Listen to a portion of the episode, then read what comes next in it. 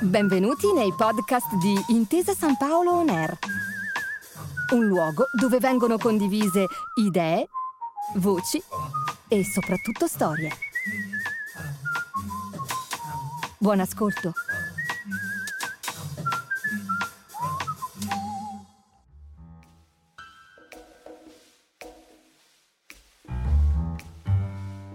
Scommetto che alla maggior parte di voi se dico due parole, Mossad e Cohen, la prima cosa che viene in mente è Eli Cohen. Merito di The Spy, la miniserie Netflix che ha raccontato la vita di Eli Cohen, la storia di un impiegato diventato agente segreto che negli anni 60 ha operato in Siria sotto copertura per conto del Mossad.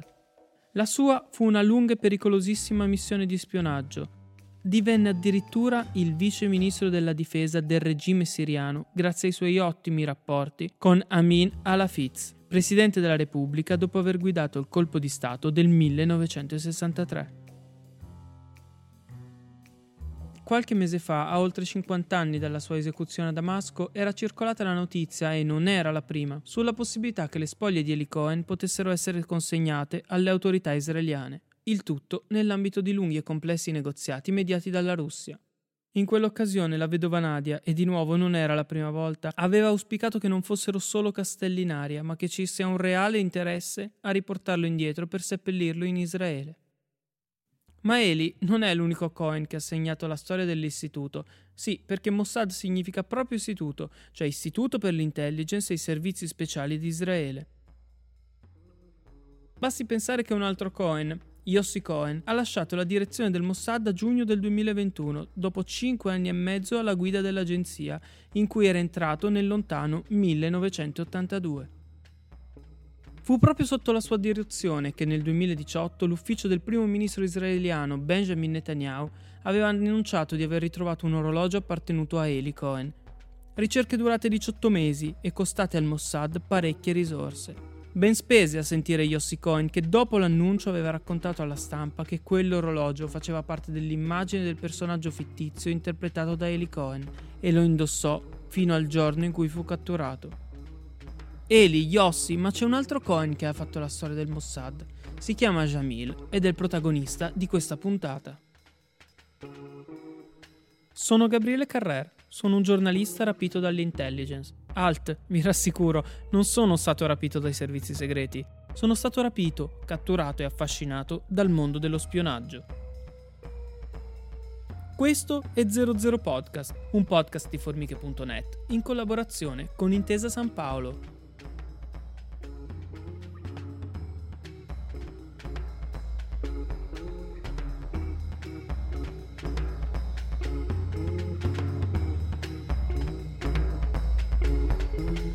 A Jamil Cohen, Matti Friedman, giornalista del New York Times, ha dedicato Spie di nessun paese, un libro pubblicato in Italia da Giuntina che nasce da una chiara volontà dell'autore. Confutare la narrazione di Israele come paese pieno di europei e dei loro discendenti, spinti dal senso di colpa per quanto accaduto nel XX secolo.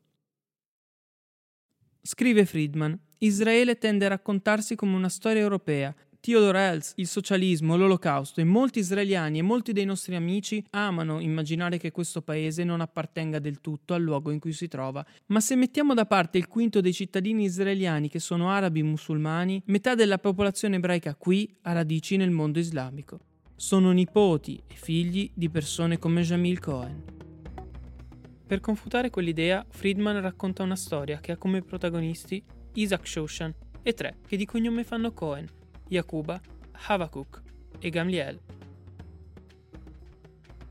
Sono i membri di spicco della cosiddetta sezione araba dell'intelligence israeliana, nata con la fine del mandato britannico della Palestina all'interno del Palmach, la forza di combattimento regolare degli insediamenti ebraici nella Palestina britannica, prima della fondazione dello Stato di Israele. Anche da questa unità nacque poi, nel 1949, il Mossad non erano parenti, ma tutti e quattro erano di madrelingua araba, cresciuti tra la Palestina, lo Yemen e la Siria, come Jamil. Il principale obiettivo della sezione araba addestrare gli ebrei mediorientali, i Mizrahi, a operare nei loro paesi di provenienza.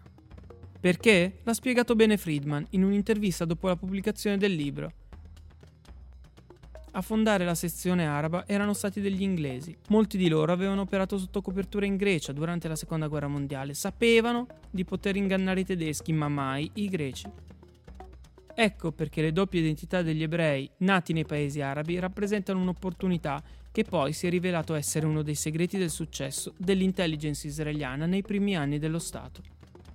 Pure Jamil e gli altri tre non amavano definirsi né agenti né spie, racconta Friedman, ed evidenzia il disonore che celavano allora quelle parole. Erano Mr. Vim in ebraico, cioè quelli che vivono tra gli arabi o come gli arabi. Ho citato The Spy, ma concedetemi un altro riferimento a un'altra serie Netflix. Amos Cabilio è uno dei personaggi secondari di Fauda, quando lo incontriamo per la prima volta parla arabo, non capiamo da che parte stia, con Israele e coi palestinesi. Soltanto dopo scopriamo che è un ebreo nato in Iraq è il padre di Doron, il protagonista della serie, una serie che racconta le attività dell'unità 217 dell'esercito israeliano. Nota anche come Duvdevan, parte della brigata Oz per le operazioni speciali, è un'unità appunto Mr. Vim. Ecco perché a Doron non risulta difficile vivere come un arabo. Ma lasciamo la serie e torniamo a Jamil Cohen, il nostro protagonista. Friedman ammette, quando ho iniziato le ricerche per il libro sulle prime spie di Israele, il suo nome mi era nuovo. Forse la poca notorietà è legata a un altro elemento, che a differenza di Eli, Jamil non è mai stato beccato.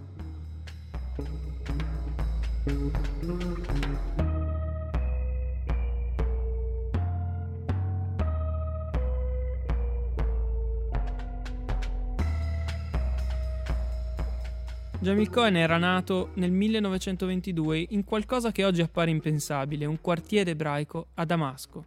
Nel 1944, con la seconda guerra mondiale in corso e la nascita di Israele che avverrà da lì a quattro anni, si era unito a un gruppo di pionieri sionisti nel mandato britannico della Palestina.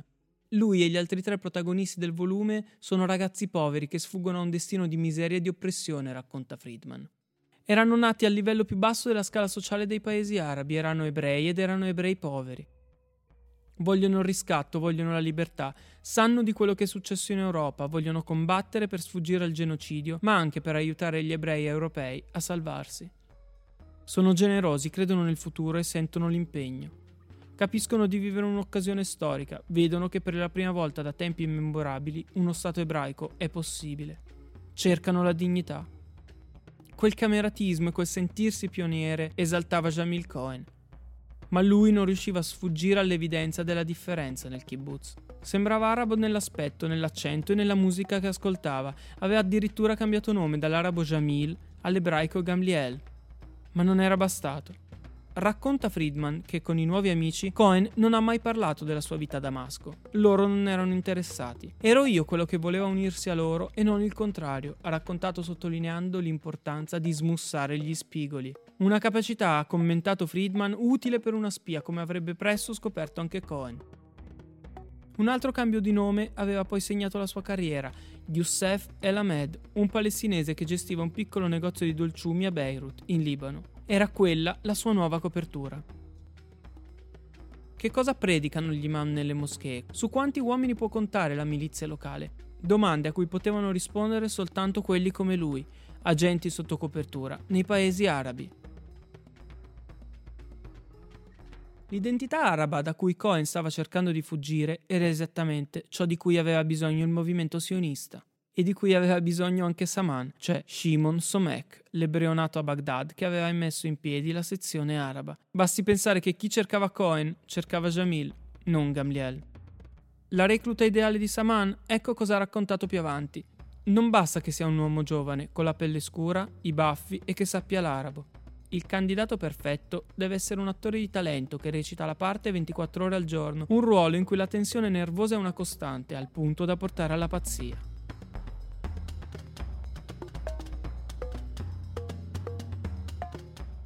Jamila aveva imparato a rispondere perfino alla domanda più scomoda. Sai che non mi hai mai raccontato della tua famiglia?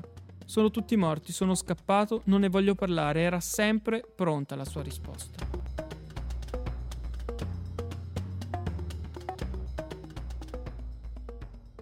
Uno dei quattro Cohen, però, una volta aveva attirato l'attenzione di un altro ospite di una pensione di Beirut. Perché? per come si era pulito in bagno, lui l'aveva visto. Non con l'acqua, ma con la carta, proprio come fa la classe media occidentale.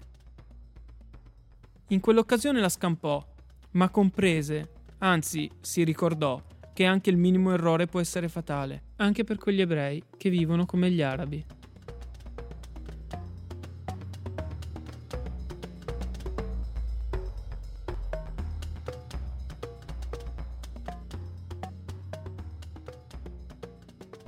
Commentare l'importanza di questa storia, della storia di Jamil Cohen, per l'identità e la storia di Israele, ho chiesto aiuto al professor Ugo Volli, semiologo dell'Università di Torino. Per capire la storia di Eli Cohen e delle altre spie della fase iniziale dello Stato di Israele, bisogna partire dal fatto che il popolo ebraico, a partire almeno dal, dal X secolo, è stato diviso in due grandi tronconi, uno è quello occidentale che normalmente viene chiamato Ashkenazita e un altro è quello orientale che si usa chiamare Sefardita dal nome della Spagna dove c'era questa, questa tendenza culturale o ehm, Mizrahi che vuol dire orientale. Eh, il um, sogno di costruire lo Stato di Israele è comune a tutti eh, sia agli orientali che agli occidentali, sia alle Eskenaziti che ai, che ai Mizrahi, ma eh, per ragioni storico-politiche diventa qualcosa di concreto a partire dall'Europa e quindi dal mondo askenazita eh, alla fine del, dell'Ottocento. Sono gli Eskenaziti che costituiscono la struttura del, che poi diventerà lo Stato di Israele, quella che viene chiamata l'Ishuv, l'insediamento, e sono loro che hanno il eh, controllo politico ed economico del, eh, del, dell'insediamento prima e poi dello Stato perché vengono da regioni più, più, sviluppate, hanno maggiore disponibilità economica e maggiore cultura. Gli ebrei orientali, eh, nel momento in cui Israele si forma, cioè nel 1948, vengono cacciati in maniera molto brutale e violenta da stati, città, regioni dove erano stati per eh, 2000 anni e ehm, arrivano in Israele quelli che possono, sparisce una civiltà millenaria,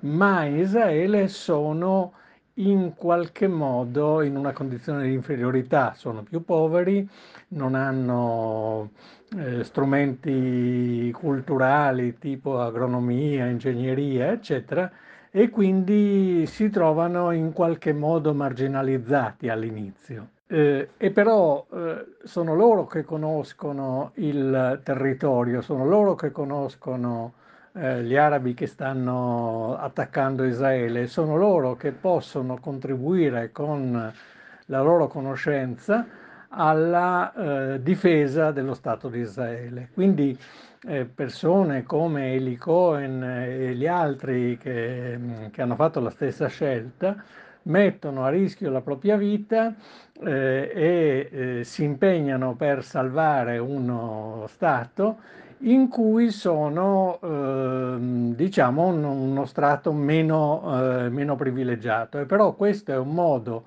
in cui eh, loro partecipano in qualche modo alla costruzione dello Stato e ehm, si impegnano per eh, mostrare la loro interesse, la loro fedeltà, la loro riconoscenza per il fatto di essere salvati da una condizione di estrema oppressione che avevano vissuto nel mondo musulmano per molti secoli.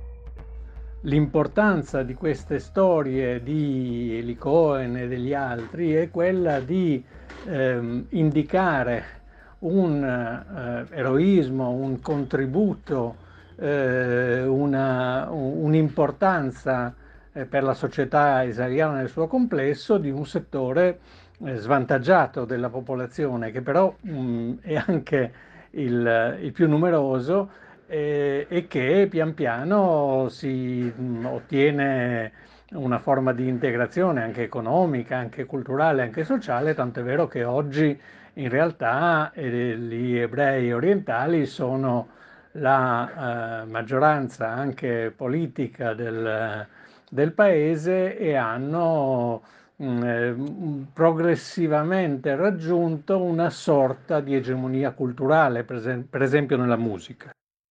In questo momento ehm, la, la, saga, il mito della fondazione di Israele con il combattimento diseguale contro i potenti eserciti di cinque nazioni da parte di un, di un gruppo non tanto organizzato di eh, di persone si allontanano nel tempo, sono così lontani nel tempo come lo è per altri versi il racconto della Shoah, cioè del, del genocidio in Europa.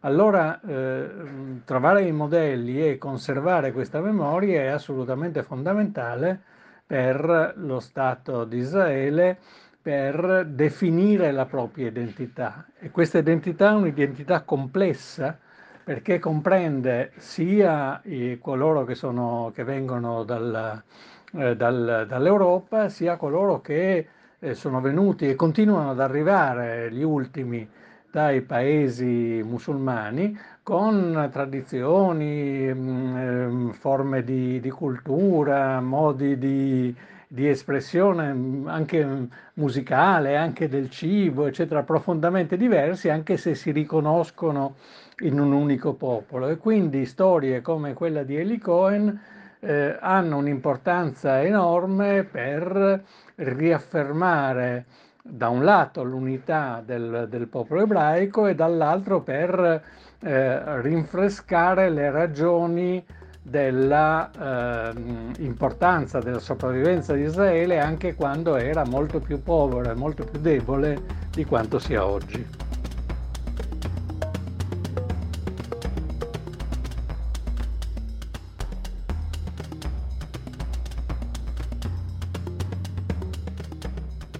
E con la lucida analisi del professor Volli io vi do appuntamento alla prossima puntata di 00 Podcast, un podcast di formiche.net in collaborazione con Intesa San Paolo. Grazie per aver ascoltato i podcast di Intesa San Paolo On Air. Al prossimo episodio.